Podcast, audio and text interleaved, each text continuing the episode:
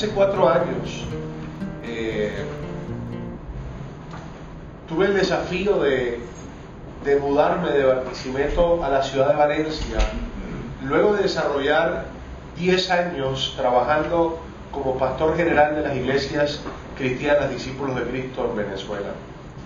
Y la intención de movernos era porque por ocho años la iglesia en Venezuela se había propuesto establecer una iglesia en esta ciudad. Eh, para ubicarles un poco, la ciudad de Valencia está a dos horas de Caracas, de la capital, y se convierte en un eje geográfico importante en el desarrollo de la iglesia. Eh, las iglesias en Venezuela se comenzaron a formar hacia los llanos orientales y de hecho allí es donde yo conozco al Señor en una población llamada Valle de la Pascua, Estado Guárico.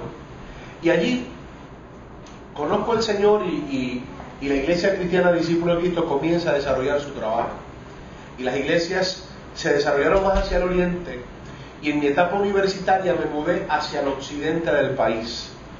Sin embargo, eh, en el transcurso de los estudios universitarios tenía ya el llamado de desarrollar una iglesia y a los 19 años de edad eh, Dios me permitió implantar la primera iglesia cristiana de discípulos de Cristo en la ciudad de Barquisimeto y primera en la región occidental del país. Todas nuestras iglesias eh, estaban padeciendo del tema de que las distancias eran muy largas. Para, para poder crecer teníamos que establecer líneas eh, que nos pudieran unir. Así que Valencia se hablaba, se hablaba, se hablaba, se hablaba, pero nunca se hacía nada. Pues llegó un momento coyuntural de mi vida donde yo le dije al Señor, Señor, dispuesto estoy. Y a veces uno desde, desde la posición del ejecutivo de la organización, uno trata de enviar a otros. Y yo dije, Señor, tú me estás llamando a mí, tengo la disposición, tengo la disponibilidad y lo voy a hacer. Y digo que tenía la disposición y la disponibilidad porque ya la iglesia que había comenzado a fundar ya estaba sólida, tenía su liderazgo y podía. Así que me fui a la ciudad de Valencia, a una ciudad que tiene dos millones de habitantes. Esta ciudad, dos millones de habitantes, la segunda ciudad más importante a nivel industrial del país. En mi carro comencé a recorrer esta ciudad acompañado de quien es hoy el pastor de una de nuestras iglesias y otro eh, chico que en aquel momento vivía en la ciudad de Valencia, y recorremos el carro a un recorrido de oración, a un recorrido de comunión con el Señor y de conocer la ciudad no porque un guía me esté diciendo esto es aquí, esto es allá, sino decirle al Espíritu Santo de Dios, llévanos. Y una de mis oraciones era decirle, Señor, no quiero venir a Valencia a hacer lo que yo sé hacer porque en ocasiones todo eso que nosotros sabemos hacer puede ser el ruido más grande para escuchar lo nuevo, lo pertinente y lo oportuno que Dios quiere hacer en un momento dado particular. A veces mucho de ese conocimiento, no es que todo sea malo, pero mucho de ese conocimiento a veces dejamos de oír a Dios para oír ese conocimiento que está en nosotros, bien sea por los estudios, por la experiencia. Y esa tarde le decía a Dios, muéstrame a dónde quieres que vaya, qué quieres que haga y enséñame a desarrollar el ministerio de una nueva manera. Quiero aprender como el mismo primer día que te dije, heme aquí dispuesto estoy. Y así surge este programa. Este programa jamás surgió pensado en que lo íbamos a compartir a otras naciones, que lo íbamos a compartir a nivel de América Latina, que en Estados Unidos, que en otros lugares se estuviera desarrollando. Jamás eso no pasó por nuestra mente. Era diseñado para atender una realidad en particular en ese proceso de fundación de iglesia. Café. Qué nombre tan amigable para nuestra cultura suramericana ¿Cuántos se han tomado una tacita de café? ¿Cuántos han podido compartir una tacita de café rico? Levante la mano, ¿quién lo ha hecho? ¿Eh? y uno siempre toma el café con gente eh, que ha conocido y que, o, de la familia, y, para compartir un momento grave. Y uno dice, te invito a tomar un café y se lo toma en un restaurante, se lo toma en la casa, se lo toma en cualquier lugar. Así que café tiene esa connotación de una invitación agradable. Y una de mis eh, grandes reflexiones era, ¿por qué razón la gente no está aceptando la invitación para ir a una iglesia? Porque eh, se ha hecho fuerte el poder atraer a la iglesia a mucha gente y uno de, mis grandes pensamientos y que me, que me llevaron a buscar otras alternativas era que hay mucha gente que tiene memorias también dolorosas, no con el Señor, sino con la iglesia. La diversidad de religiones, la diversidad de, denominaciones, la diversidad de, criterios y de guerras teológicas que se han desarrollado por la historia, han hecho que la iglesia como tal, aunque tiene el contenido más poderoso y más grande del mundo, sea un lugar inapetente para la gente regular. Y llamemos la gente regular aquella persona que no ha entrado en esa nueva dimensión en Cristo Jesús. Café. Las siglas de células de apoyo a la familia extendida. La iglesia no puede desarrollar su misión divorciada de las realidades y necesidades de la gente. Por lo tanto, debe definir tres grandes interrogantes. Número uno, ¿cuáles son los males que aquejan su entorno? Número dos, ¿cómo puede tener un acercamiento efectivo que le permita desarrollar su misión? Y tres, ¿qué herramientas y servicios debemos proveer para dar respuesta a las grandes necesidades de la gente de tal manera que podamos provocar la sanidad y por ende la transformación de nuestro pueblo? Como resultado del análisis realizado mediante estas tres interrogantes, que todos como iglesia debemos formularnos, surgió la idea de desarrollar la misión dando respuesta a los gritos de auxilio que surgen de la descomposición mundial de la familia y sus múltiples consecuencias, mediante la apertura de células en las que su propósito, más que lograr el crecimiento de la iglesia local, pueda la iglesia apoyar a los grupos familiares en su fortalecimiento, en su restauración y en su consolidación. Escuchen bien esto. Aunque íbamos con el, el, llamado de implantar una iglesia, y en aquel momento y en los últimos, la última década ha estado de boca este concepto del igle crecimiento. Realmente no nos cautivó el hecho de buscar un programa que aumentara el número de esa iglesia que íbamos a fundar, sino que nuestro corazón fue capturado por el hecho de ver la necesidad que había en Valencia, de ver la realidad que había en aquella ciudad y que era una, necesidad no solamente que se circunscribe a Valencia y por eso este programa pertinente al mundo entero, porque la necesidad de la familia se ha extrapolado a toda frontera a toda nación.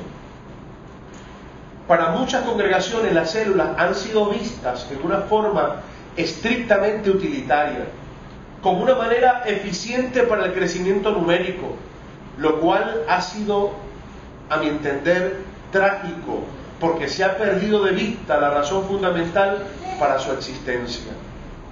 El grupo celular es una forma natural de evangelismo no porque sea técnicamente eficiente, sino porque satisface una necesidad y un anhelo de la sociedad sufriente que tenemos a nuestro alrededor.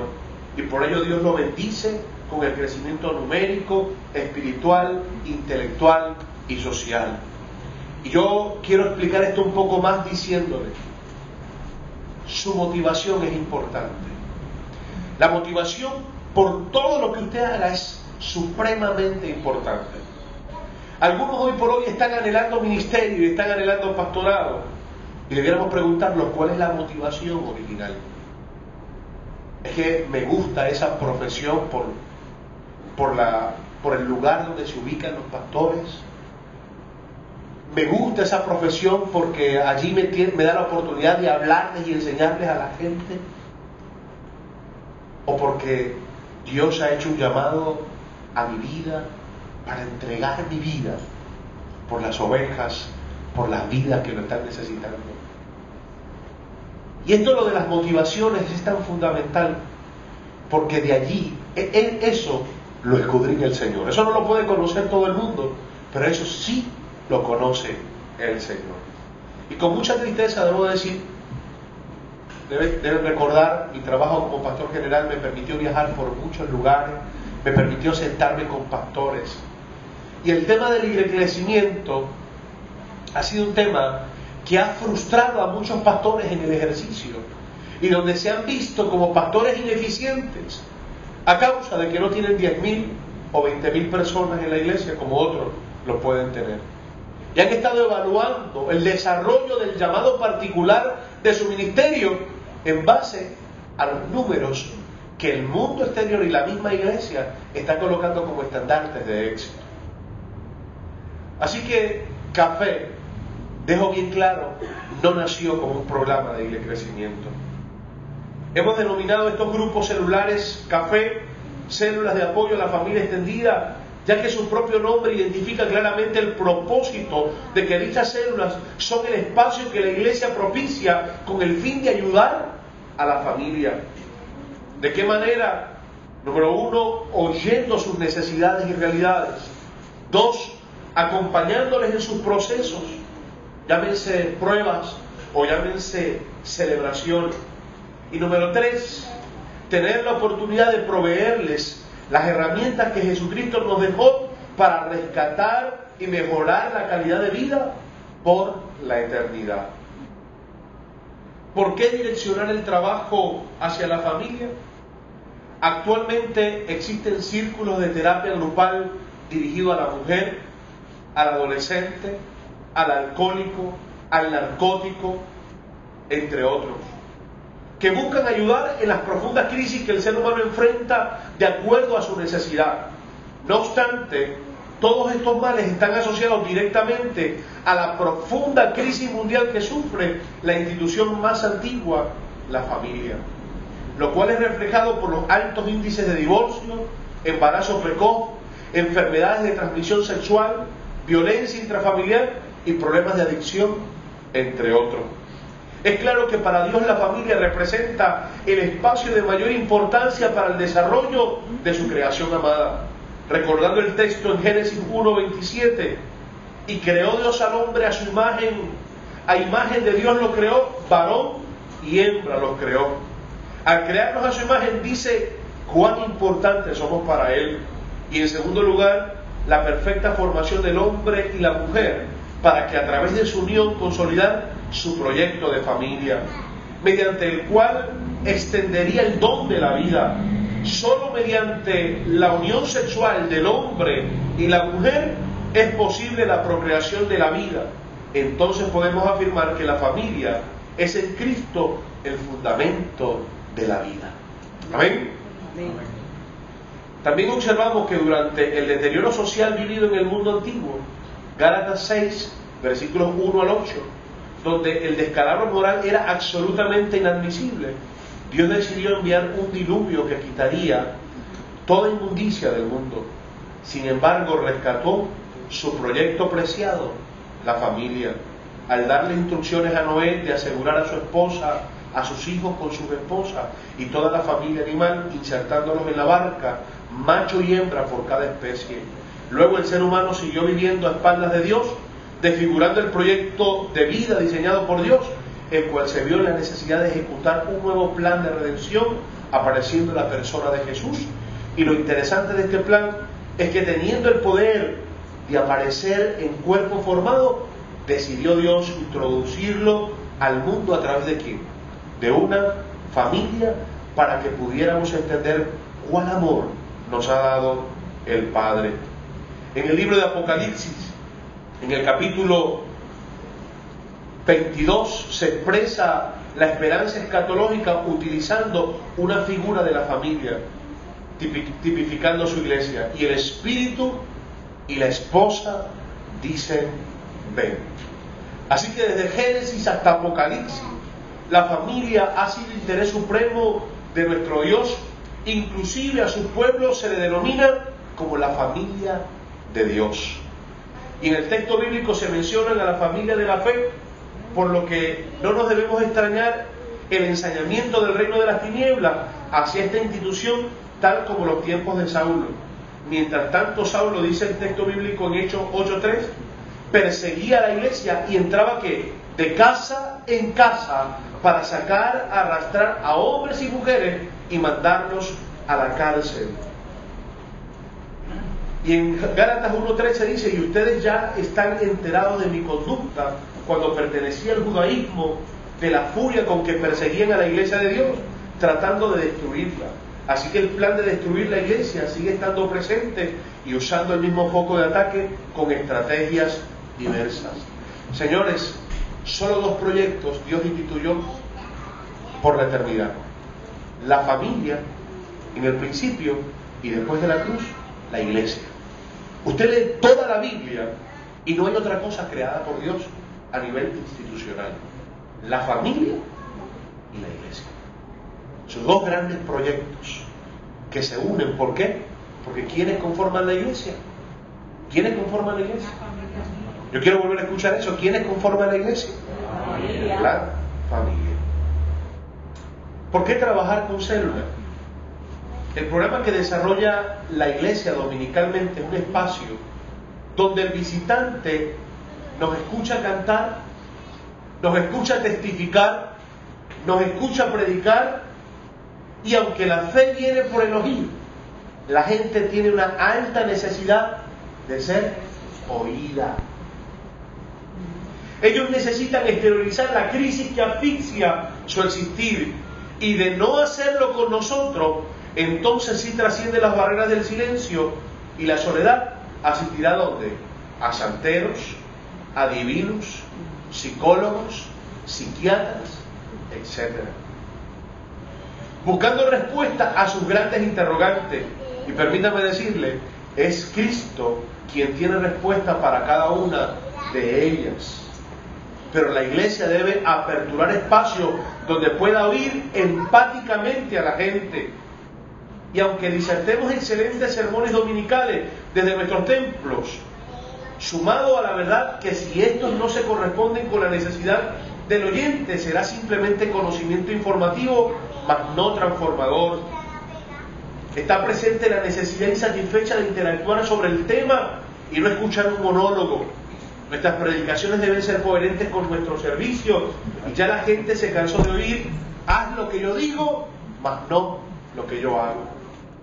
Muchas palabras bonitas, muchas palabras sobre el amor, muchas palabras sobre el servicio, pero muchas veces nosotros hemos olvidado hasta nuestra propia familia extendida, abandonando a padres, a madres, a abuelos, a tíos, y donde el convertirnos nos disoció de toda la familia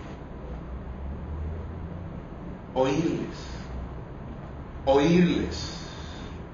En tal sentido, la célula nos permite ese espacio familiar para interactuar con la gente. Claro está, teniendo bien claro que una célula no es un culto pequeño, ni un culto más de la iglesia. Su formato, su dinámica, sus estrategias tienen que estar direccionadas para alcanzar los propósitos antes mencionados.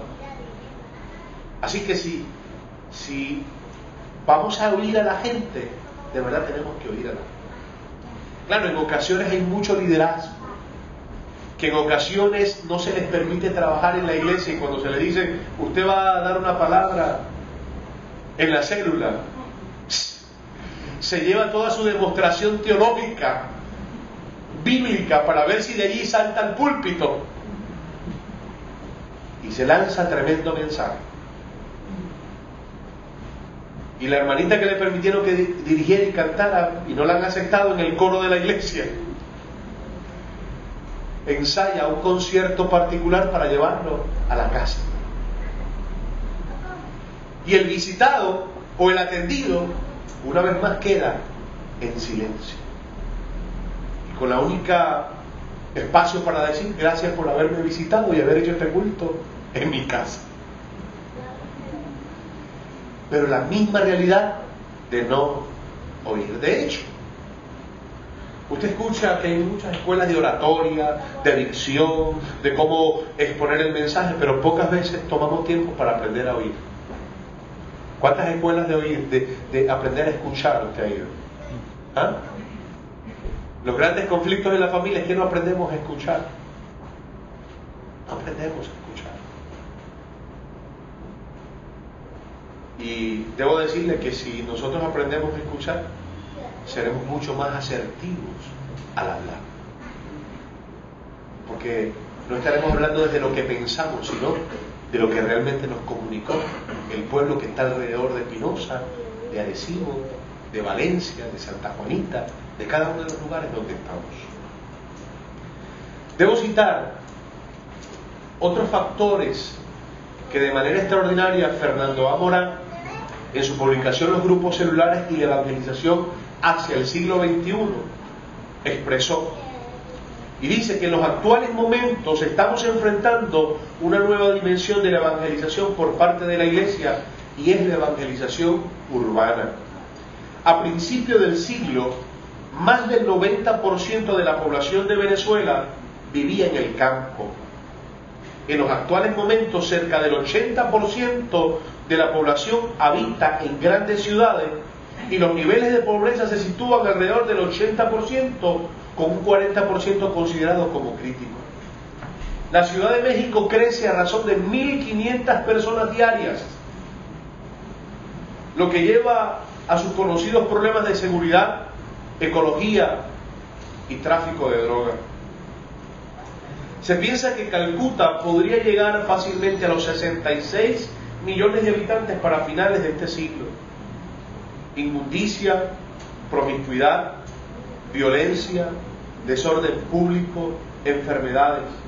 Son cosas rutinarias en la vida de las ciudades modernas y ante estas cosas sus habitantes se encuentran tremendamente desorientados y confusos. La, evangelización masificada no ayuda a resolver efectivamente los problemas críticos de los habitantes de las grandes urbes, como lo son el anonimato, la deshumanización, las carencias, las tensiones y el escapismo.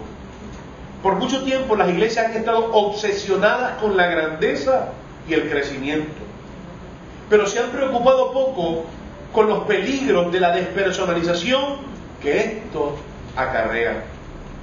La alternativa es la constitución de verdaderas comunidades cristianas, donde se promueva la intimidad entre los participantes y de estos con el Señor una profunda preocupación los unos por los otros y por los seres humanos que circundan a la comunidad y fidelidad y sujeción entre ellos y a la globalidad del cuerpo de Cristo. Es en esta clase de atmósfera donde se producirán discípulos de los que habló Jesús en Mateo 28, 18 al 20.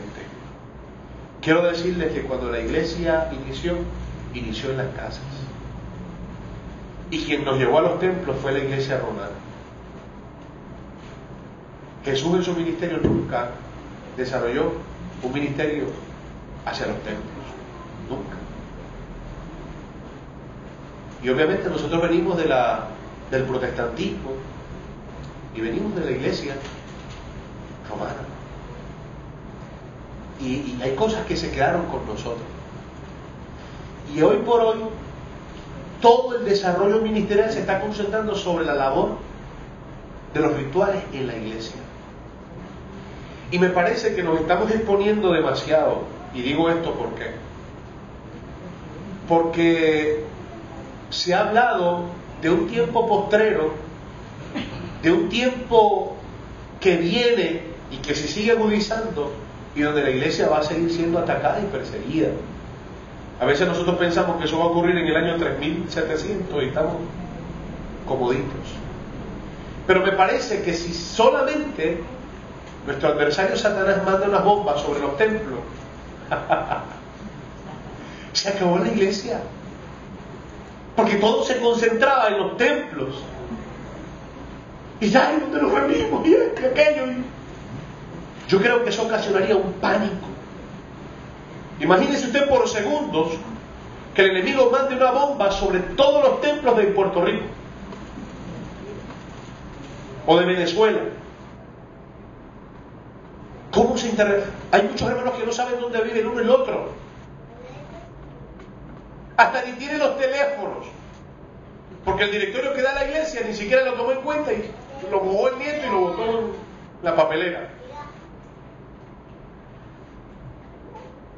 La iglesia tiene que estar preparada y su vínculo no está en, una estructura, sino tiene que estar en una relación constante con la gente. Amén. Y siempre hemos dicho que la iglesia, ¿quiénes somos? Nosotros. Somos nosotros. De allí importante no olvidar el trabajo en las casas. Con esto no quiero decir que el trabajo en el templo sea malo. Lo que ha sido malo es que dejamos lo que en, la iglesia en sus inicios desarrolló de atender las casas y nos concentramos solamente en los templos. Y de allí que hoy se permite esa doble vida de una cosa en, en los templos y otra cosa en las casas. Ahora, si usted lo tiene que visitar semana a semana, usted, tiene, usted tiene que estar ahí, porque lo que se encuentra, el ambiente que se encuentra el pastor o el hermano, tiene que estar ahí, en línea. Michael Green nos indica que la utilización de los hogares fue uno de los métodos más importantes para la extensión del Evangelio en la antigüedad, ya que debido a la tradición judía y aún romana, el hogar era un ente fundamental de dicha sociedad. La familia compuesta por relaciones consanguíneas, esclavos, clientes y amigos, fue uno de los bastiones de la sociedad grecorromana.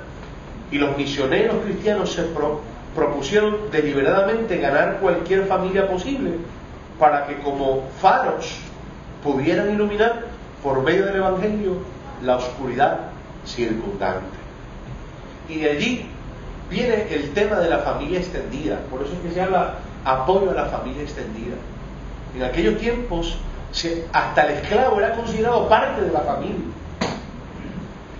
No me voy a ir a aquellos tiempos, me voy a ir a tiempos un poco más recientes, donde existía la figura de los primos hermanos, donde el vecino era casi que de la familia, y podía inclusive exhortar a mi hijo porque tenía legado y autoridad, porque era parte de la familia. Y la familia ha venido, o sea, no ha venido, la, la han venido reduciendo y tratando de reducir el proyecto de Dios. Y después en los últimos años es la familia nuclear. Papá, mamá, hijos. Y esa es la familia prácticamente. Y hay familias, y, yo, he tenido en mi oficina gente que no conoce al abuelo, que no conoce al tío, que no conoce al primo, porque los padres tampoco lo han incentivado. Pero, se no se quedó en la familia nuclear se siguió reduciendo y ahora se habla de la familia monoparental. La mamá con los hijos, los papás con los hijos o simplemente hermanos viviendo en un apartamento solos. Y este proyecto de Dios, iglesia y familia, nosotros estamos llamados a establecerla, desarrollarla, atenderla y potencializarla. Amén. Amén. Por eso hablamos de que recuperar ese concepto de la familia extendida donde no solamente me preocupa mi hijo, me preocupa el hijo del vecino o de aquella comunidad, donde yo sería capaz de ir a servir, a tomar un tiempo de la semana para irlo a atender. Células de apoyo a nuestra familia extendida. Amén. Amén. Como bien decía hace unos minutos, respondiendo a esa pregunta, que si Café es un programa de isla crecimiento, radicalmente lo afirmamos. Los cafés procuran provocar transformaciones profundas y permanentes en la vida de las familias participantes, así como también provocar una dinámica integradora entre la iglesia y la comunidad que le rodea, en donde la iglesia puede ejercer su rol e influencia profética. Y llámese lo profético, no lo de adivinación, sino la palabra profética es la palabra orientadora. En el principio el pueblo de Dios era guiado por profetas, pero ahora somos guiados por la palabra de Dios Amén. Y la palabra de Dios es orientadora y ella en sí es palabra profética para los pueblos de hoy. Amén. En tal sentido, el propósito de que exista una familia participante, bien sea mediante uno o varios de sus miembros, no es de que asista a la iglesia. El fin es que reciban las herramientas que provocan transformaciones en la vida y en la familia, llevándolos a un encuentro íntimo con Dios. Y en consecuencia, se insertarán a la comunidad de fe de acuerdo a su ubicación, a su identificación relacional u otros elementos. Claro está, el maestro alemán Christian Schwarz, presidente del Instituto de Desarrollo Natural de la Iglesia y autor del libro que lleva el mismo nombre de esta institución, afirma que si la Iglesia está desarrollando su ministerio de manera natural y saludablemente, su crecimiento será con esas mismas características. Por lo tanto, afirmamos que el servicio en Dios siempre trae crecimiento y que el mismo tal como lo dice la Biblia, lo da Él. Hechos 2, 47, ¿qué dice? Y cada día el Señor añadía al grupo los que iban siendo salvos. Primera de Corintios 3, 6, 7, yo sembré, Apolo regó, pero Dios ha dado el crecimiento. Así que no cuenta ni el que siembra ni el que riega, sino solo Dios, quien es el que hace crecer. Pero en esa usurpación de, de rol, muchas ocasiones el ser humano ha querido hacer lo que le toca hacer a Dios y no ha querido hacer lo que le toca hacer a él. A Dios le toca juzgar, el hombre quiere juzgar. A Dios le toca dar crecimiento, pero el hombre quiere ser el que impulsa el crecimiento. Tenemos que hacer lo que nos toca hacer. Amar, hermano. Amar. Recuperar ese amor por, por la gente. Ya la noticia, la crónica del día ha insensibilizado nuestro corazón y ya las noticias no nos hacen ni poquito.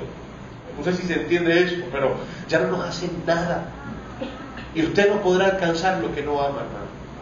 Dios alcanza al mundo entero porque Dios ama al mundo, dice la Biblia.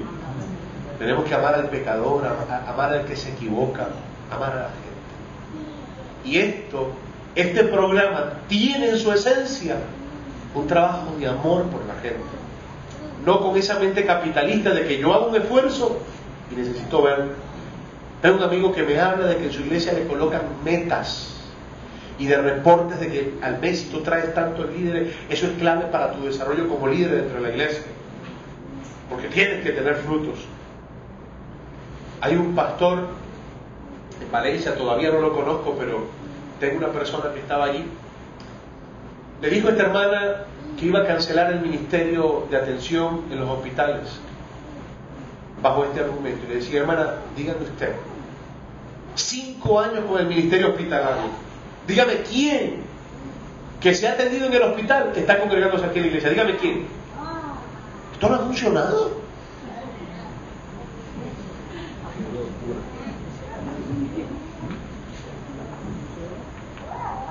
Hasta allí, hasta allí estamos llegando.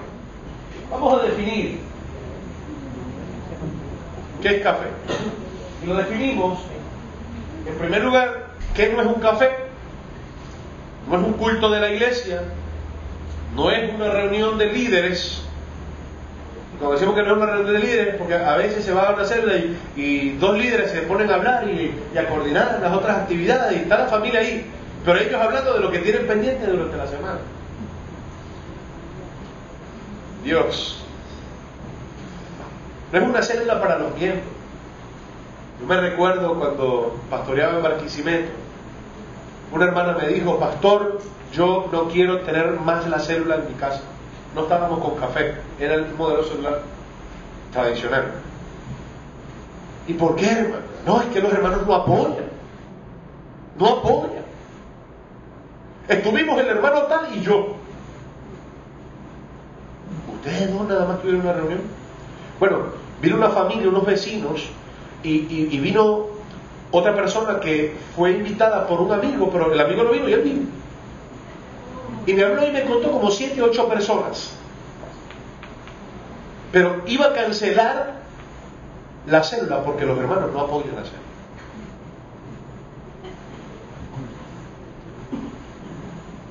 Esto no es esto no es algo para los miembros de la iglesia, esto es para amar a la gente que no va a la iglesia.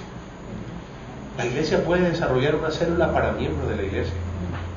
Sí, pues, café puede trabajar en una iglesia que tenga otra célula, claro que sí. Porque café es dirigido a la gente que no va a la iglesia. Y usted puede tener células desarrolladas para, fíjense los nombres que hay de células, células de crecimiento,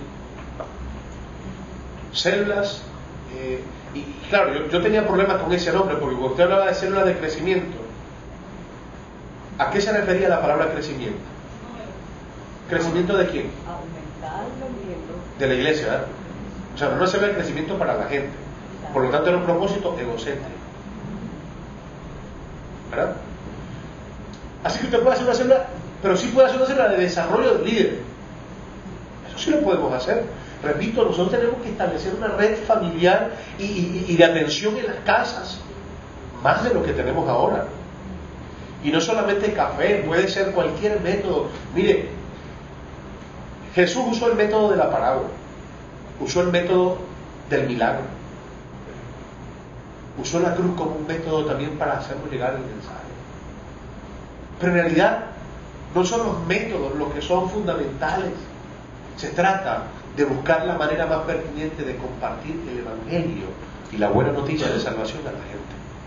Amén. Amén. Y fíjense, Dios dijo bien claro, no quiero más sacrificio. el, tema de, la cruz quedó aquí. Y, que, y Dios dio la capacidad para hacer cosas mayores que las que él hizo. Y Dios va a dar métodos y estrategias y herramientas, obviamente sustentadas en este propósito y en este sentido, que está enmarcado en la palabra de Dios. Amén. Amén. Café no es un concierto. Café tampoco es una vigilia. ¿Escuchó eso? Café no es una vigilia. Ay, pastor, eso estuvo tan bueno que nos quedamos hasta las una de la madrugada hablando. No, señor. Y tampoco café es un espacio improvisado. ¿Qué es café? Es el espacio de... Es nuestra oportunidad de oír primeramente. Que esto quede bien claro, es su oportunidad de oír. Es el espacio de mayor alcance para servir. Es un espacio para brindar fe y esperanza. Es un espacio para hablar por la gente con la gente. Porque usted tiene espacio para orar por la gente desde la iglesia. Pero ese espacio para orar por la gente con la gente. Es un espacio para provocar milagros. Es un espacio para transformar y salvar familias. ¿Qué herramientas utiliza el café? Dinámicas rompehielo, revisión de tareas que se asignan cada semana, la oración, la intercesión, la dinámica, pero los mensajes con o sin testimonios, pero mensajes claros. Quizás una canción en algún momento dado que refuerce el mensaje, no necesariamente tiene que haber una canción. Y hay algo lindo que se llaman las experiencias de amor. Y las experiencias de amor es todo un estudio después de haber oído cómo podernos hacer presentes en una experiencia de amor Ejemplo, nosotros llegamos a escuchar de una persona que nunca había conocido a su mamá. Y una persona del equipo empezó a hablar con ella y a tomar algunos datos. Y ella fue comisionada y hizo toda la investigación y conseguimos que su mamá había muerto en un viaje a Portugal, pero que ella tenía dos hermanos que ella no sabía que existían. Y Café provocó el encuentro de esa experiencia de amor. Usted sabe cómo eso marca a la gente. Eso marca a la gente. Pero ¿cómo podíamos enterarnos esto si nosotros no estamos oyendo a la gente? La estructura del café es un momento que se da en ese hogar de 60 a 90 minutos, de hora a hora y media. Y allí se desarrolla dinámicas, se inicia con dinámicas, se da una lección que la vamos a ver ahora, y se recogen impresiones, se comparte, se escucha a la gente moviendo el, diálogo a través de un tema de interés familiar. Esos temas le hemos denominado ciclos. Ciclos del café. El café desarrolla su agenda temática en ciclos de 40 días o 6 semanas cada, cada una. Es decir, se desarrollan 6 mensajes en un ciclo. Al término de cada ciclo se realiza lo que se conoce como el gran café. Y es el encuentro de todos los cafés que usted tiene en la iglesia. Y este puede desarrollar, se puede desarrollar dentro o fuera de las instalaciones de la iglesia. Todo debe estar preparado de manera creativa, de acuerdo al tema en particular.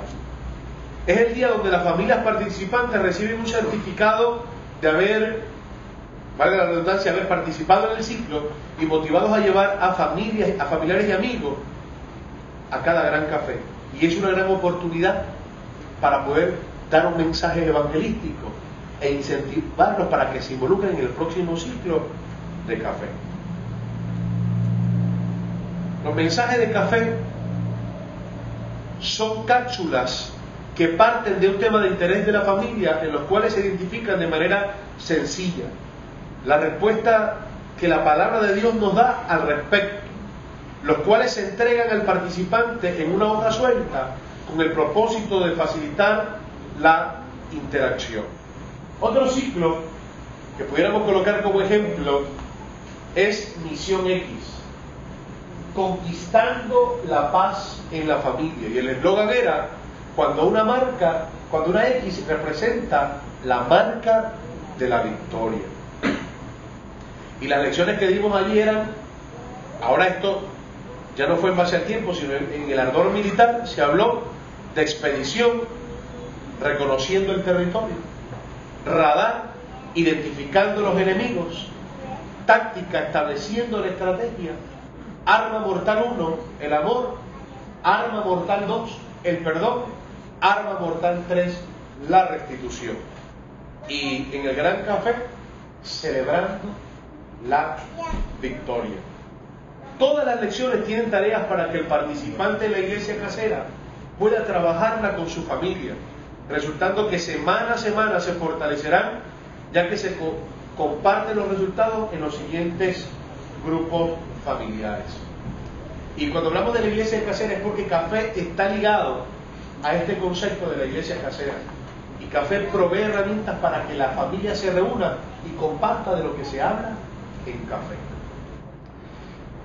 Ahora, la pregunta que nos podemos hacer, ¿cómo podemos iniciar café? Y se recomienda iniciar café con una campaña de 40 días de oración. Una campaña de 40 días de oración, es decir, un ciclo. Un ciclo para orar. Los hogares anfitriones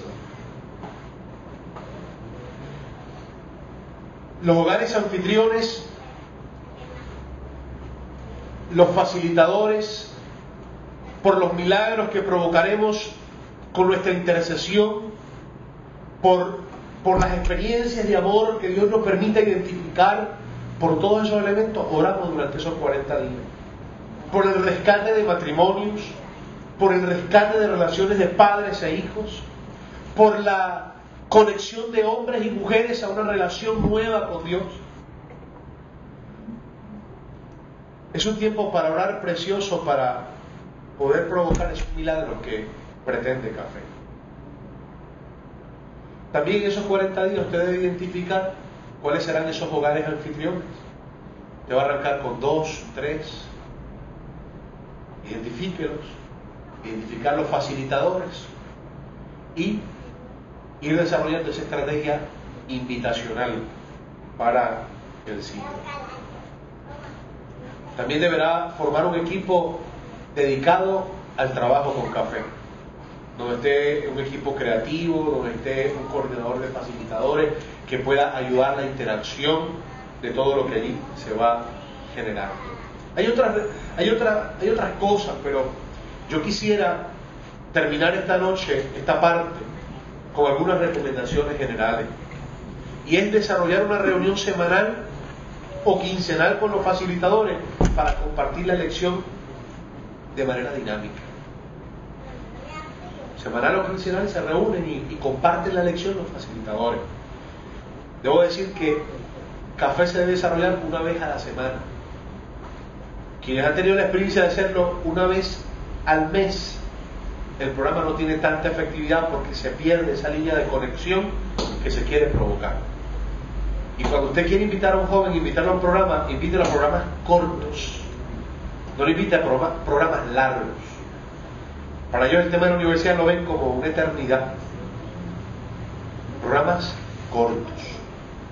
Los mensajes dominicales recomendamos en aquellas iglesias que pretendan eh, desarrollar el café como un elemento medular en su trabajo de iglesia, pues les recomendamos que los temas de los domingos no estén tan divorciados del tema que están manejando en el ciclo particular. Para que la persona en el café se le pueda decir, si quieres escuchar más temas como estos, también puedes ir a la iglesia que compartimos, ya en otro formato, el mensaje de Dios. ¿Ven? Lo único que hace café es ubicarnos a un plano de atención con el desarrollo de todos nuestros dones y con esa capacidad de hacer empatía con la gente. Amén.